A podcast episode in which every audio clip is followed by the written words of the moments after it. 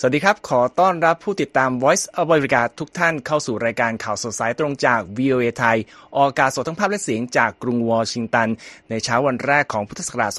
2567 วันจันทร์ที่ 1 มกราคมตามเวลาในประเทศไทยนะครับ โดยวันนี้มีผมนพรัตน์ ไชยเฉลิมมงคล และคุณนิติกาญจน์ กำลังวรรณร่วมกันนำเสนอรายการสำหรับหัวข้อข่าวที่น่าสนใจในวันปีใหม่นี้ครับ อิสราเอลทิ้งระเบิดรอบใหม่ถล่มกาซาซิตี้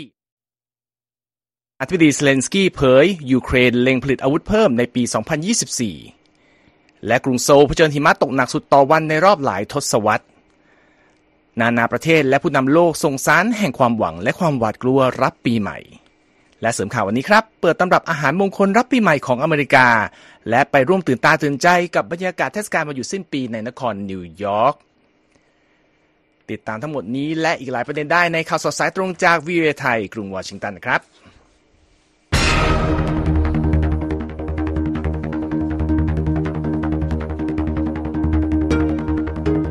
ครับในข่าวแรกวันนี้ต้องไปติดตามสถานการณ์ที่สวนกาซากันตามเช่นเคยนะครับ ว่าเกิดอะไรขึ้นบ้างครับคุณนิติการ ค่ะ ทางอิสราเอลก็เดินหน้าส่งระเบิดถล่มรอบใหม่เข้าใส่กาซาเมื่อวันอาทิตย์นะคะ ขณะที่เจ้าหน้าที่โรงพยาบาลในพื้นที่ก็มีการเปิดเผยค่ะว่า มีประชาชนเสียชีวิตอย่างน้อย 35 คน โดยที่ไม่มีสัญญาณบ่งชี้ว่าการต่อสู้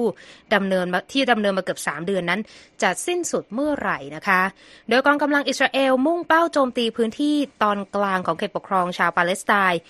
พร้อมๆกับเดินหน้าปฏิบัติการทางทหารที่เมืองคานยูนิส ซึ่งเป็นเมืองขนาดใหญ่อันดับสองทางใต้ของเขตปกครอง และอยู่ติดกับอียิปต์นะคะ กระทรวงสาธารณสุขกาซาที่ควบคุมโดยกลุ่มฮามาสเปิดเผยว่า มีการพบร่างประชาชน 18 คนในช่วงค่ำคืน ก่อนที่จะมีการปูพรมทิ้งระเบิดในกาซาซิตี้โดยเชื่อว่ายังมีร่างจำนวนมากถูกฝังอยู่ใต้ซากปรักหักพังนะคะ กองทัพอิสราเอลกล่าวด้วยว่าฝ่ายตนได้สังหารนักรบของศัตรูไปสิบกว่าคน จากการสู้รบภาคพื้นดิน ทางอากาศและการใช้รถถังโจมตีนะคะ และยังได้พบอุโมงค์ของฮามาสเพิ่มเติม รวมทั้งมีการพบระเบิดที่ถูกฝังไว้ที่โรงเรียนอนุบาลแห่งหนึ่งด้วยค่ะคุณนพรัตน์ครับและขณะที่การสู้รบระหว่างอิสราเอลและฮามาสใกล้จะครบรอบ 3 เดือนอยู่นี้นะครับ องค์การสหประชาชาติก็แสดงความกังวล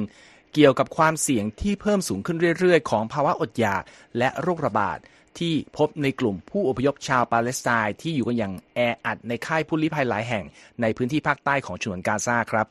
เมื่อวันเสาร์นะครับ นายกรัฐมนตรีเบนจามินเนทันยาฮูระบุระหว่างการถแถลงข่าวว่า พื้นที่ชายแดนฉนวนกาซาและอียิปต์นั้นควรจะอยู่ภายใต้การควบคุมของอิสราเอล เพื่อให้มั่นใจว่าบริเวณดังกล่าวจะเป็นเขตปลอดทหาร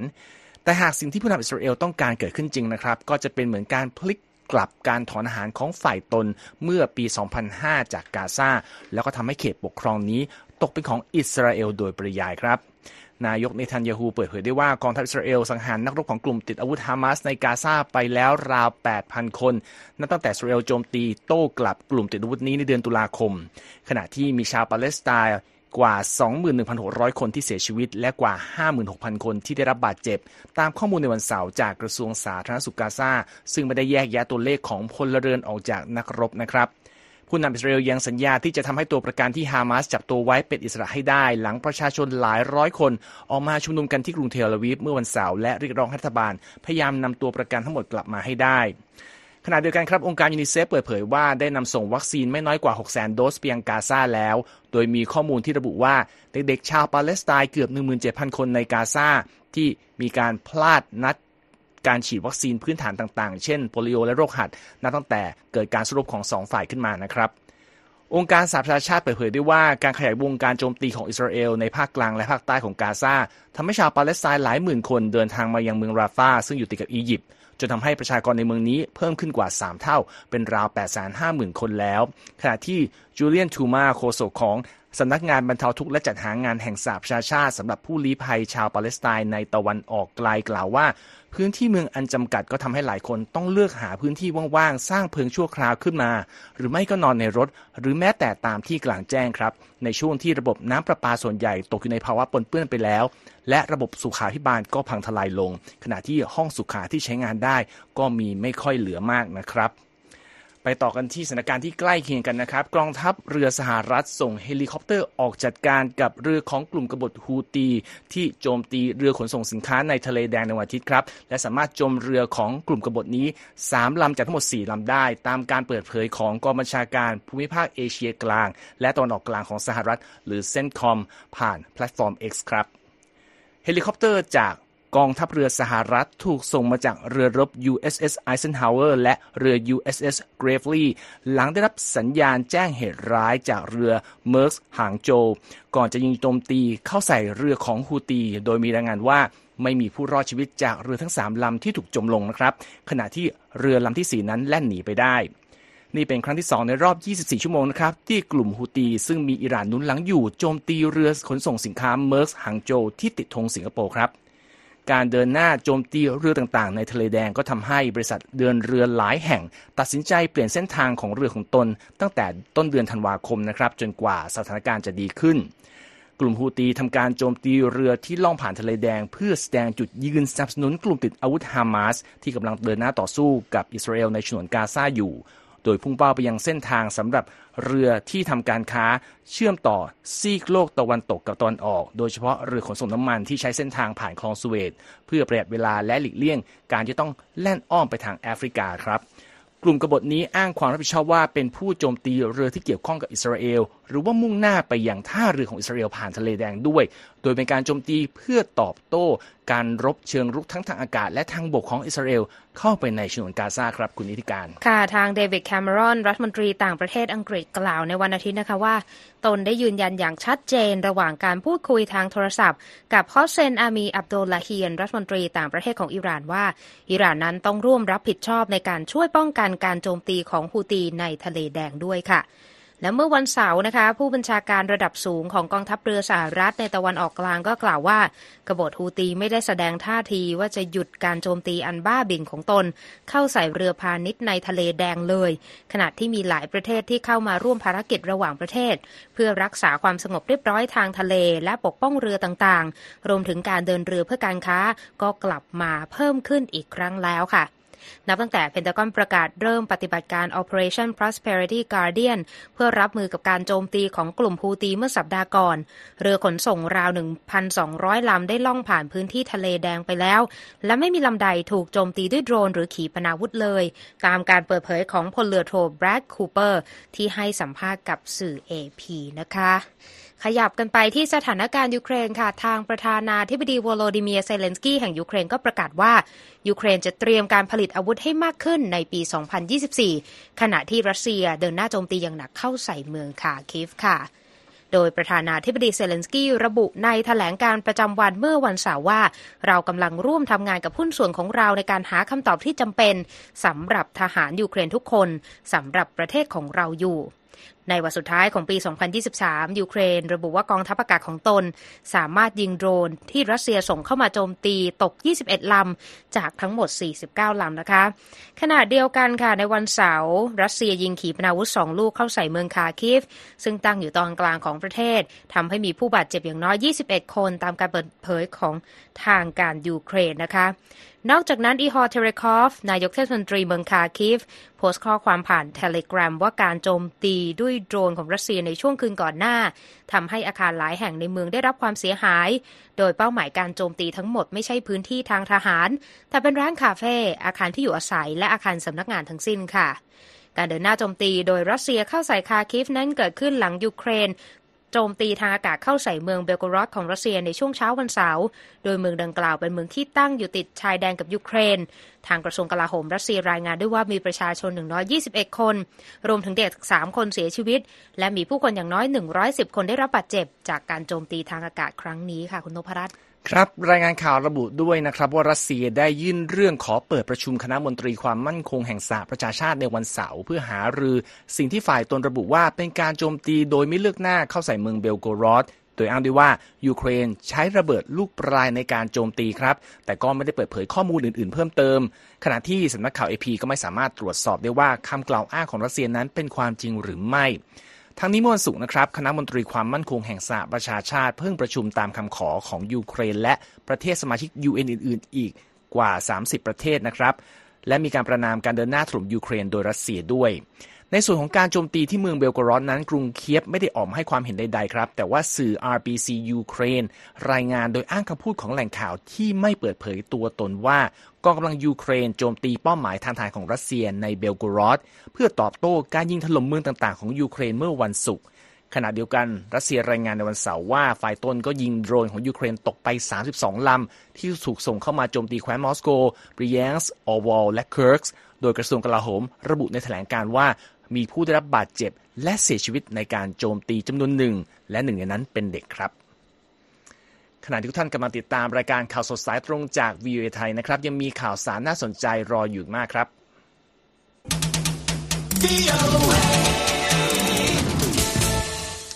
ครับกลับมาดูบรรยากาศที่เอเชียกันบ้างครับ เป็นเรื่องของสถิติใหม่ที่เกาหลีใต้ครับคุณนิติการ เพราะว่าเมืองหลวงของประเทศนี้เผชิญกับภาวะหิมะตกหนักที่สุดใน 1 วันในเดือนธันวาคมนะครับ โดยเป็นสถิติสูงสุดในรอบกว่า 40 ปี แต่โชคดีที่มีรายงานเกี่ยวกับการเสียชีวิต หรือได้รับการรับบาดเจ็บนะครับหน่วยงานพยากรณ์อากาศเกาหลีใต้รายงานในวันอาทิตย์ว่าหิมะ ตกในกรุงโซนนั้นหนักถึง 12.2 เซนติเมตรในวันเสาร์ครับ ซึ่งเป็นสถิติสูงสุดนับตั้งแต่เมื่อปี 1981 หน่วยงานดังกล่าวยังระบุด้วยว่ามีการออกประกาศคำเตือนภาวะหิมะตกหนักสำหรับประชาชนในพื้นที่เมืองหลวงของประเทศทั้งหมดในวันเสาร์ก่อนจะมีการยกเลิกคำเตือนในวันอาทิตย์ พร้อมเปิดเผยได้ว่ามีหิมะหรือฝนตกหนักในหลายพื้นที่ของเกาหลีใต้ในวันเสาร์ด้วยนะครับ ส่วนหน่วยงานด้านความปลอดภัยของประเทศก็กล่าวว่าหิมะที่ตกหนักเมื่อวันเสาร์ในกรุงโซลและพื้นที่อื่นๆ ก็ทำให้เกิดภาวะการจราจรติดขัด แต่ยืนยันว่าไม่มีรายงานการเสียชีวิตหรือบาดเจ็บของประชาชนเพราะสภาพอากาศดังกล่าวนะครับ ขยับกันไปที่จีนกันบ้างนะคะ รัฐบาลจีนมีการประกาศผ่อนคลายเงื่อนไข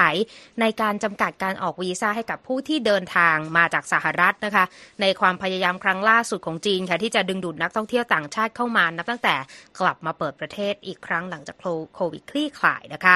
ตั้งแต่วันที่ 1 มกราคม 2024 เป็นต้นไปค่ะนักเดินทางชาวอเมริกัน ไม่จำเป็นต้องยื่นตั๋วเครื่องบินไปกลับ เอกสารยืนยันการจองโรงแรม ตารางการเดินทางหรือหนังสือเชิญจากจีนเพื่อประกอบการขอวีซ่าอีกต่อไปแล้วนะคะ ตามข้อมูลที่เผยแพร่ทางเว็บไซต์ของสถานทูตจีนในกรุงวอชิงตันเมื่อวันศุกร์ค่ะ กระบวนการขอวีซ่าจีนที่เข้มงวดน้อยลงอย่างมากนี้ก็มีจุดประสงค์ เพื่ออำนวยความสะดวกการส่งเสริมการแลกเปลี่ยนระดับประชาชนต่อประชาชนของจีนและสหรัฐ ตามข้อมูลของประกาศดังกล่าวนะคะ ทั้งนี้การผ่อนคลายกฎเกณฑ์ขอวีซ่าของจีนเกิดขึ้นในระหว่างที่รัฐบาลปักกิ่งนั้น ประสบปัญหาการพลิกฟื้นธุรกิจท่องเที่ยวที่ย่ำแย่หนักเพราะมาตรการคุมเข้มการระบาดของโควิด -19 ในช่วง 3 ปีก่อนหน้า โดยถึงแม้จะมีการยกเลิกมาตรการที่ว่านี้ไปหมดแล้วนะคะ แต่จำนวนนักท่องเที่ยวต่างชาติที่เข้ามาเยือนจีนก็ยังไม่กระเตื้องขึ้นมากนักค่ะในช่วงครึ่งแรกของปี 2023 นะคะ มีนักเดินทางต่างชาติ เข้าออกจีนราว 8 ล้าน 4 แสนคน ซึ่งต่ำกว่าระดับ 977 ล้านคนที่บันทึกได้ในปี 2019 อย่างมากนะคะ อ้างอิงจากข้อมูลของสำนักงานตรวจคนเข้าเมืองของจีนค่ะ โดยเมื่อเดือนที่แล้วจีนเพิ่งประกาศนโยบายยกเลิกวีซ่า ให้กับนักท่องเที่ยวจากฝรั่งเศส เยอรมนี อิตาลี เนเธอร์แลนด์ สเปน และมาเลเซียที่มีแผนเดินทางเข้าจีนในระยะไม่เกิน 15 วันค่ะทางโฆษกกระทรวงการต่างประเทศจีนเหมาหนิงระบุในแถลงข่าวรายวันด้วยว่า โครงการผ่อนคลายกระบวนการขอวีซ่าสำหรับนักท่องเที่ยวอเมริกันนี้ มีอายุดำเนินงานเป็นเวลา 4 ปี และส่งสัญญาณให้เห็นถึงการเปิดกว้างในระดับสูงต่อโลกภายนอกของจีนด้วยนะคะ ถึงกระนั้นแผนงานนี้ยังอาจเผชิญกับแรงต้านไม่น้อยค่ะ โดยเฉพาะเรื่องของจำนวนเที่ยวบินระหว่างสองประเทศ ที่ถูกควบคุมโดยข้อตกลงระหว่างรัฐบาลสหรัฐและจีน ที่ยังต่ำกว่าตัวเลขในช่วงก่อนการระบาดใหญ่ของโควิดอย่างมากนะคะ ขณะที่ความสัมพันธ์ตึงเครียดของสองมหาอำนาจนั้น ก็ทำให้สหรัฐ แนะนำให้ชาวอเมริกันหลีกเลี่ยงการเดินทางไปจีนอยู่ดีค่ะ ครับจากเรื่องของการท่องเที่ยวมาดูรายงาน Box Office ประจำสัปดาห์กันนี้นะครับก็เป็นการปิด ม่านสักราชปี 2023 ด้วยการหวนคืนสู่บัลลังก์แชมป์หนังทำเงินของภาพยนตร์แฟนตาซีแนวกึ่ง musical Wonka ในอันดับที่ 1 ในสัปดาห์สุดท้ายของปี 2023 นะครับ ในช่วงที่หนังเข้าใหม่สิ้นปีไม่ขยี้ใจคอหนังได้มากเท่าที่ควรตามรายงานของ AP ครับ Wonka ได้นักแสดงหนุ่มหน้ามน Timothée Chalamet รับบท Willy Wonka ในวัยหนุ่ม ทุ่ม energy ที่นักแสดงระดับแม่เหล็กนี้ดึงดูดกระเป๋า ของเงินในกระเป๋าผู้ชมไปได้ถึง 24 ล้านดอลลาร์ในสัปดาห์ที่ 3 ที่เข้าฉายนะครับ ส่วน Aquaman and the Lost Kingdom ราชาแห่งท้องทะเล เจออาถรรพ์หนังภาค2ร่วงลงมาอันดับ 2 ในสัปดาห์ที่ 2 ครับ ด้วยรายได้เพิ่มไปอีก 19 ล้าน5แสนดอลลาร์ในสัปดาห์นี้ ต่างจากภาคแรกที่ ได้รายได้ทะลุหลักพันล้านดอลลาร์ อันดับที่ 3 เป็นภาพยนตร์แอนิเมชัน Migration ครับ พาฝูงนกบินอพยพมาไกลอันดับ 3 ในสัปดาห์ที่ 2 ที่เข้าฉายด้วยรายได้เพิ่มอีก 17 ล้าน2แสนดอลลาร์ อันดับที่ 4 นะครับ The Color Purple เวอร์ชัน musical เก็บรายได้เบา ๆ ไปอีก 13 ล้านดอลลาร์ในสัปดาห์นี้ ส่วนอันดับที่ 5 ครับ หนัง romcom Anyone But You เกาะอยู่อันดับที่ 5 ที่รายได้อีก 9 ล้านดอลลาร์ ในสัปดาห์ส่งท้ายปี 2023 นี้นะครับเรายังอยู่ในบรรยากาศของวันปีใหม่นะครับ และหลายประเทศก็มักจะมีเมนูเฉลิมฉลองเทศกาลนี้นะครับ เพื่อเป็นสิริมงคลแก่ผู้บริโภคในศักราชใหม่ที่มาถึงเช่นเดียวกับสหรัฐนะครับ มีเมนูรับมงคลรับปีใหม่หลากหลาย ตั้งแต่ข้าวถั่วองุ่นมากมาย รายละเอียดต้องติดตามได้จากคุณนิติการนะครับ เรื่องนี้ต้องใช้คำว่าแบบนี้ก็มีด้วยนะคะ เพราะว่าหลายประเทศส่วนใหญ่ก็จะเป็นฝากฝั่งเอเชีย หรือว่ามีฝากฝั่งยุโรปที่จะบอกว่าต้องมีเมนูที่ต้องกินในช่วงปีใหม่เหมือนกันนะคะ แต่ว่าในสหรัฐเนี่ยไม่ได้รับการพูดถึงมาก โดยเฟเดริกโอพีนะคะเขาเติบโตมาจาก ทางฝั่งตะวันออกเฉียงเหนือของอเมริกา แต่ปรากฏว่าทุกๆ วันปีใหม่ ครอบครัวของเราจะต้องทานเมนูหลักทางตอนใต้ของอเมริกา ที่เรียกกันว่า ข้าวกับถั่วตาดำหรือ black eyed peas and rice นะคะ โดย OP อาจารย์ด้านประวัติศาสตร์จาก Babson University ในรัฐแมสซาชูเซตส์ก็เปิดเผยกับ VOA นะคะว่าเขาเรียกเมนูนี้กันว่า Hoppin' John เป็นเมนูที่ต้องทานกันในวันปีใหม่เท่านั้นนะคะ ทีนี้ธรรมเนียมมื้ออาหารปีใหม่ต่างมุ่งเน้นอาหารที่เชื่อกันว่าจะนำพาโชคดีมาให้กับผู้รับประทานนะคะ อย่างกรณีที่หลายพื้นที่ทางตอนใต้ของอเมริกาเอง ก็จะมีเมนูถั่วและข้าว มีผัก collard greens นะคะ แล้วก็มี corn bread ครับซึ่งสีเหลืองสดใสของ corn bread เนี่ยเป็นสิ่งที่สื่อได้ง่าย ๆ ก็คือเหมือนกับทองคำแท่งนั่นเองนะคะ นักวิชาการบางรายก็เชื่อว่าเมนูเหล่านี้เนี่ยมาจากคนผิวดำที่ถูกจับเป็นทาสก่อนที่เมนูดังกล่าวจะกลายเป็นเมนูที่มีทุกบ้านของชาวอเมริกันทางตอนใต้ของอเมริกานั่นเองนะคะครับโดย OP ก็เพิ่มเติมว่า เมนูข้าวกับถั่วอันนี้มีความหมาย ข้าวกับถั่วเนี่ยจะสื่อถึงการนำความมั่งคั่งมาสู่ครอบครัวในวันอืมปีใหม่ ข้าวในหลายสังคมเนี่ยจะหมายถึงความมั่งมี เขาไม่ได้พูดถึงแค่การมีเงินทองอย่างเดียวนะคะครับแต่ยังหมายถึงการมีลูกเต็มบ้านมีหลานเต็มเมืองนั่นเอง เพราะว่าหลายคนมีพื้นเพรากเหง้ามาจากสังคมที่เป็นเกษตรกรรม ดังนั้นการมีลูกหลานเยอะเนี่ยก็จะเป็นสัญญาณแห่งความมั่งคั่งคือมีคนช่วยกันทำไร่ไถนานะคะนอกจากนี้ผักใบเขียวเองนะคะยังเป็นสีที่คล้ายกับธนบัตรของดอลลาร์สหรัฐอีกด้วยค่ะอืมทีนี้ชาวอเมริกันหลายรายแล้วก็มีการรับเอาประเพณีอื่นๆจากฝั่งยุโรป อย่างเช่น การกินองุ่น 12 ลูกในช่วงเที่ยงคืน ซึ่งองุ่นในแต่ละลูกเนี่ยจะหมายถึงเดือนแต่ละเดือนของปีนั้นๆนะคุณนพรัตน์ครับ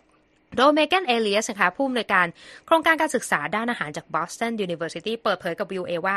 คุณต้องกินองุ่นให้หมดภายในนาทีแรกของปีใหม่อืม เพื่อสะสมความโชคดีอย่างรวดเร็วโอ้ซึ่งคุณคิดว่าถึงเป็นนักกินจุก็ลำบากอะองุ่นอืม12 ลูกภายในหนึ่งนั่นานน่ะสิที คือมันยากอยู่แล้วที่จะทำได้ แต่ ในเมื่อคุณลองทำแล้ว มันก็สนุกดีใช่ไหมครับดังนั้นสิ่งเหล่านี้ทำให้คุณรู้สึกมีความสุขในวันปีใหม่อืมซึ่งสะท้อนถึงความรู้สึกพิเศษ หรือว่าสิ่งที่พิเศษที่กำลังจะเกิดขึ้นในปีที่มาถึงนั่นเองนะคะ คือรู้สึกสนุกรู้สึกเอนจอยปุ๊บก็จะทำให้เป็นการเริ่มต้นศักราชใหม่ที่ดี อันนี้ในความในทัศนะของเอเลียสนะคะครับอย่างไรก็ตามชาวอเมริกันก็เฉลิมฉลองวันปีใหม่ที่หลากหลายมากกว่าหนึ่งมกราคม อย่างเช่น ตรุษจีนอืมหรือว่าวันปีใหม่ของฟากฝั่งเอเชีย ซึ่งก็จะมีความหลากหลายแตกต่างกันไปมากครับโดย Amy Bentley นะคะนักประวัติศาสตร์ด้านอาหารจาก New York University ก็บอกกับ VOA ว่า สิ่งของกลมๆ จะถูกมองว่าเป็นของนำโชคดีอืมผลไม้ตระกูลส้มก็สื่อถึงความนิยม เส้นบะหมี่ยาวคืออายุยืนครับแล้วก็ยังมี rice cake บัวลอยอะไรก็ตามที่กลมๆเนี่ยอืมจะเป็นสัญลักษณ์แห่งความโชคดีมีชัยในสายตาชาวเอเชียกันทั้งสิ้นอืมแล้วเขาก็เสริมว่ายังมีปีใหม่เปอร์เซียปีใหม่ยิวปีใหม่อื่นๆ ที่เป็นธรรมเนียมด้านอาหารที่แตกต่างกัน ตามปฏิทินที่แตกต่างกันไปด้วยนะคะ แล้วก็ความน่าสนใจก็คือ ทุกปีใหม่เหล่านี้จะมีอาหารมงคลที่เป็นเอกลักษณ์เฉพาะตัวนั่นเอง แต่ท้ายที่สุดนะคะธรรมเนียมอย่างอาหารปีใหม่เนี่ยได้เป็นการหยิบยื่นความสำคัญด้านสังคม วัฒนธรรม ด้านประวัติศาสตร์และด้านศาสนา เพราะว่าเป็นโอกาสที่ครอบครัวจะได้มาพบปะสังสรรค์กัน เพื่อที่จะกระชับความสัมพันธ์ แล้วก็หลีกหนีความวุ่นวายในชีวิตเพื่อเริ่มต้นปีใหม่ไปด้วยกันนั่นเองค่ะ อืมครับก็เป็นเมนูหลากหลายที่บางเมนูฟังแล้วอาจจะไม่ค่อยแน่ใจนะครับ อร่อยแค่ไหนทำลองทานดูแล้วอาจจะมาพิสูจน์กันได้นะครับค่ะทุกท่านสามารถกลับไปติดตามรายงานข่าวทั้งหมดของเราได้ และลองฟังย้อนหลังนะครับ ที่เว็บไซต์ v a t h a i com รวมทั้งรออัปเดตผ่านทาง Instagram Facebook X และ YouTube v a t h a i และฟังย้อนหลังได้อีกที่หนึ่งคือ Spotify v a t h a i นะครับ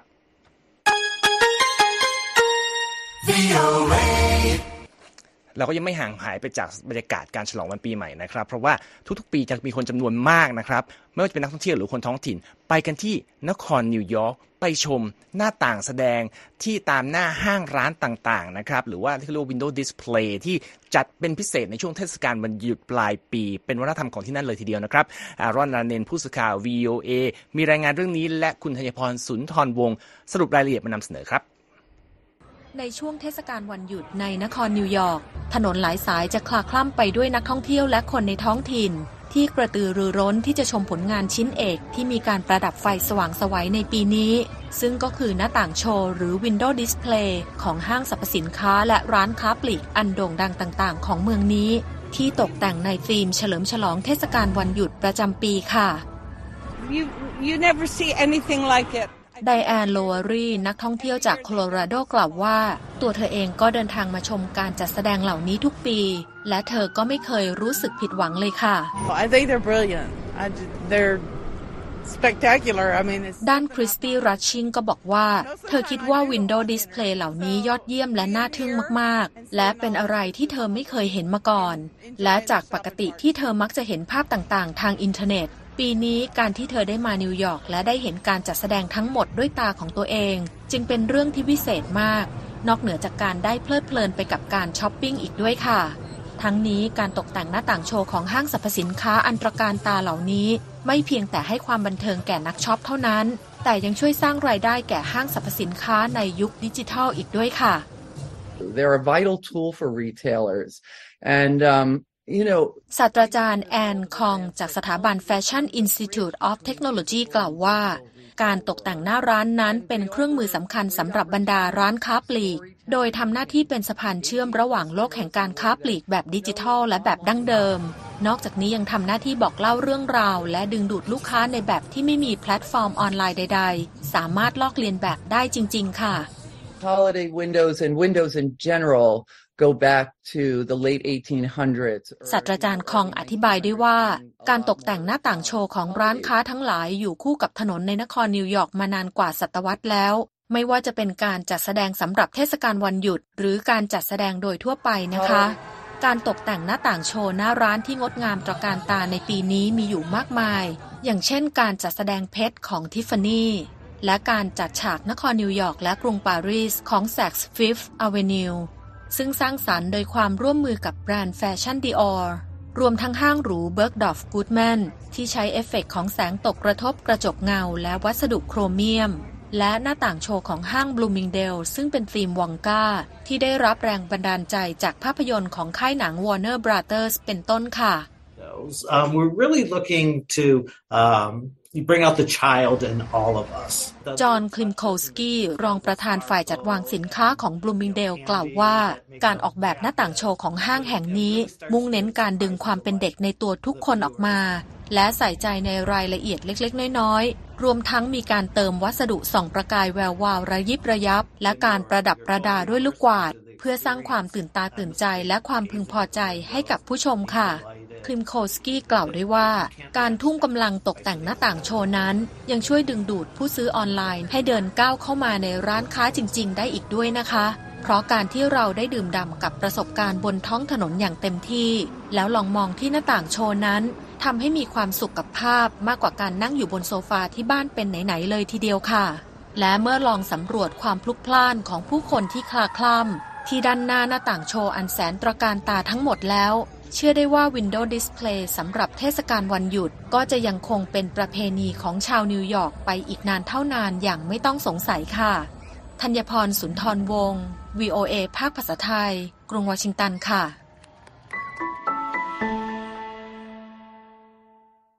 ขอบคุณครับคุณธัญพร ค่ะ ถือว่าเป็นการเรียกน้ำย่อยก่อนที่อเมริกาก็จะจุ จุดพลุฉลองปีใหม่เข้าสู่ศักราชใหม่นะคะ แต่ว่าครับหลายพื้นที่ทั่วโลกก็มีการแสดงพลุจำนวนมหาศาลนะคะ ในหลายประเทศเพื่อเป็นสัญญาณในการเฉลิมฉลองต้อนรับปีใหม่นะคะ ตั้งแต่อ่าว Sydney Harbour ของออสเตรเลีย และที่อาคาร Sky Tower นะคะ ซึ่งเป็นตึกสูงที่สุดในนิวซีแลนด์นะคะ ไปถึงบริเวณหินศักดิ์สิทธิ์อะโครโพลิสในนครเอเธนส์ของกรีซนะคะและที่เบิร์จคาลิฟาค่ะอาคารระฟ้าที่สูงที่สุดในโลกในสหรัฐอาหรับเอมิเรตส์ก่อนที่จะถึงคิวของอเมริกานั่นเองนะคะ ก่อนปฏิทินจะเปลี่ยนเข้าสู่คริสตศักราช หรือว่าพุทธศักราชใหม่นะคะ นอกจากจะมีการจัดแสดงพลุแบบอลังการ จนทำให้ท้องฟ้ายามค่ำคืนสว่างไสวเหมือนกับกลางวัน หลายแห่งนะคะมีการจัดแสดงแสงสีเสียงด้วยเทคนิคเลเซอร์ และแอนิเมชัน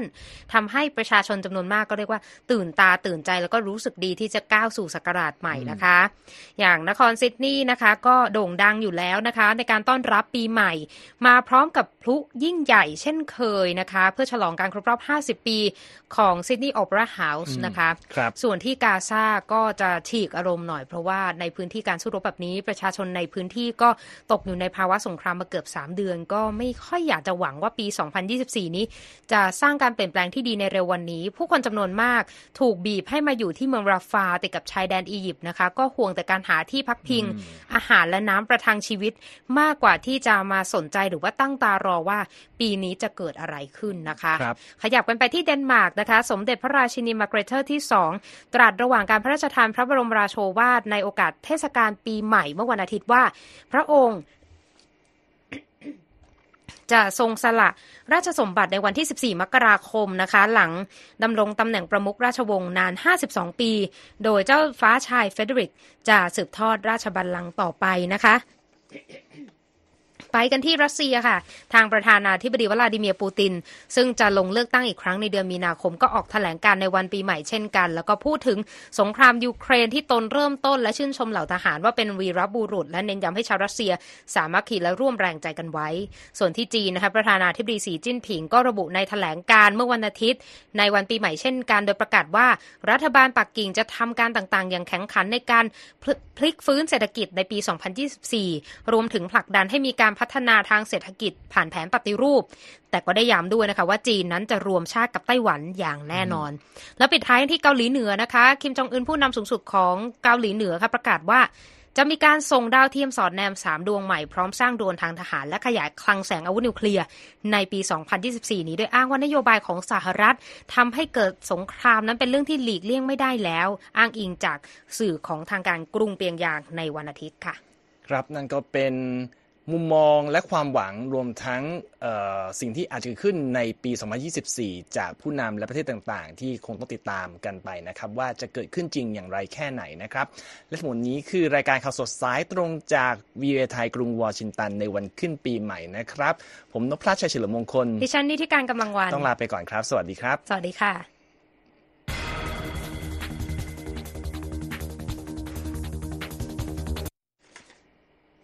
สวัสดีค่ะ คุณนพรัตน์คุณนีที่การค่ะ สวัสสวัสดีดีคค่ะรับ คุณธีระสวัสดีปีใหม่ด้วยนะครับ อีกครั้งหนึ่ง สวัสดีปีใหม่อีกครั้ง เช่นเดียวกัน แล้วก็ทางดีซีนี่กำลังจะเดินหน้านับถอยหลังใช่ไหมคะ ใช่ค่ะ เหลืออีกไม่ถึงหกชั่วโมงแล้วนะคะ นับถอยหลังกันค่ะ นัดกันที่ไหนที่ไหนที่เป็นเป้าหมายของคนที่นี่คะ ที่นี่ก็จริง ๆ มีหลายพื้นที่นะคะ ก็จะไปอยู่กันบรรยากาศริมน้ำกันแถวแถวดีซีก็มีเหมือนกันตรงจอร์จทาวน์หรือว่าอาจจะอยู่ในแถวแถวอาร์ลิงตันแต่ว่าดิฉันก็คงจะฉลองหน้าทีวีก่อนนอนอาจจะเผลอหลับไปก่อนเขาดาวน์ปีใหม่ก็รู้ตัวอีกทีก็ปีใหม่ไปแล้วก็ได้ค่ะ ก็จะมีพลุดังขึ้นนะครับ แต่เป็นจุดต่างๆ มันไม่มีจุดไฮไลท์เหมือนกับนิวยอร์กที่ไปอยู่ตรงไทม์สแควร์นะครับแต่ก็ร้านรวงอาหารในแถบๆที่จะมีการอืมเห็นพลุเนี่ยเขาก็จะมีการเปิดร้านกันกันเป็นพิเศษในช่วงนี้เหมือนกันค่ะ ค่ะแหมน่าตื่นเต้นน่าดีใจขอให้ก้าวข้ามเข้าสู่ปีใหม่อย่างสดใส มีความสุข สง่างามราบรื่นและประสบความสำเร็จสุขภาพแข็งแรงกันทุกท่านเลยนะคะเรียนในฐานะทีมงานของเจาะข่าวเช้านี้ ของสถานีวิทยุแห่งจุฬาลงกรณ์มหาวิทยาลัยขออวยพรให้ เพื่อนร่วมงานอย่าง VOA ภาคภาษาไทย ซึ่งอยู่คู่รายการนี้มาตลอด30ปี ก็อยู่คู่กันไปอย่างมีความสุข แล้วก็เป็นที่มุ่งหวังที่ประชาชนได้รับความรู้ข้อมูลข่าวสารที่ทันโลกทันเหตุการณ์ต่อไป ขอบคุณมากวันนี้ทุกท่านนะคะ สวัสดีปีใหม่ขอบณค่ะมากครับเช่นกันนะครับสสวัวัสสดีดีคค่ะรับ ค่ะ